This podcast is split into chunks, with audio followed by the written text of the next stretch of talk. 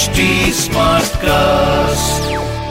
आप सुन रहे हैं एच डी स्मार्ट कास्ट और ये है radio Nasha production welcome to crazy for Kishore season two मैं हूँ आपका होस्ट एंड दोस्त Amit Kumar. Crazy for Kishore Season 2 से मैं आपको बाबा के बिल्कुल अलग रूप से मिलवाऊँगा। हर पिता का ये सपना होता है कि उनका बेटा अपने कैरियर में सक्सेसफुल हो, नाम कमाए और उसका घर बस जाए। तो बाबा भी इस मामले में टिपिकल फादर ही थे।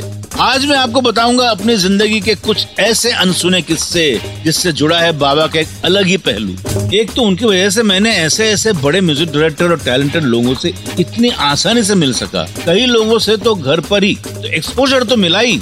पर हाँ बाबा ने पहले ही कह दिया था कि मौका आसानी से मिल जाए तो उसको काम में लाना तुम्हारे हाथ में, क्योंकि मेहनत तो खुद ही करनी पड़ेगी। बाबा के साथ से मेरा सिंगिंग कैरियर तो शुरू हो गया।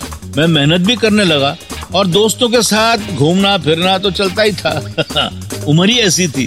फिर एक दिन बाबा और माँ ने मुझे अल्टीमेटम दे दिया कि बस, बहुत हो गई मस्ती, अब बसा लो गृहस्थ। वो दिन याद करके आज भी पसीना छूट जाता है।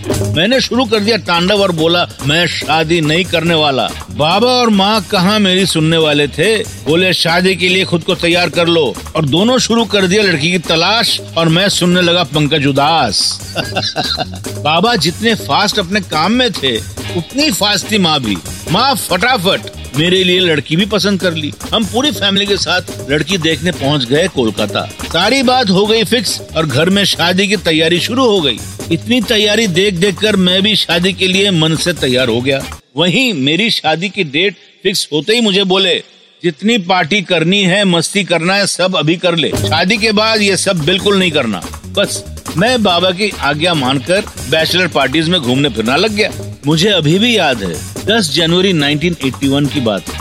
मैं दोपहर में कमरे में सो रहा था और दरवाजे पर किसी ने नॉक किया। देखा तो बाबा और माँ खड़े थे। तो दो चार लोग भी खड़े थे। मैंने सोचा, माँ कोलकाता से कब आई? फिर देखा तो माँ बाबा का चेहरा बिल्कुल उतरा हुआ था। देख के लग रहा था, अभी रो देंगे। उसके चार दिन पहले ही 6 जनवरी को घर में इनकम टैक्स की रेड भी पड़ी थी। तो मुझे लगा, फिर कोई वैसी बात हुई है?